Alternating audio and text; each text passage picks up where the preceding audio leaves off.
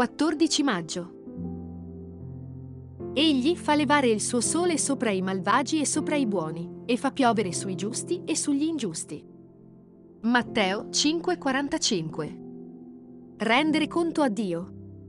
Il fatto che Dio permetta ai malvagi e agli ingiusti di prosperare non inganni. Questo non indica che essi non saranno chiamati a rendergli conto, ma esalta la benignità e la pazienza divina, che ritarda il giudizio, non volendo che alcuni periscano, ma che tutti giungano a ravvedersi.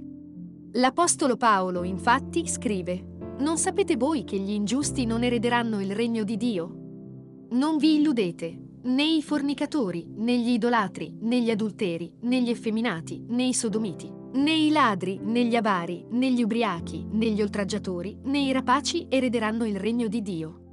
I buoni ed i giusti. D'altro canto non pensino che il sole e la pioggia di Dio spettano loro per qualche merito speciale perché Dio non ha riguardo alla qualità delle persone. In ogni caso, ciascuno badi bene a se stesso.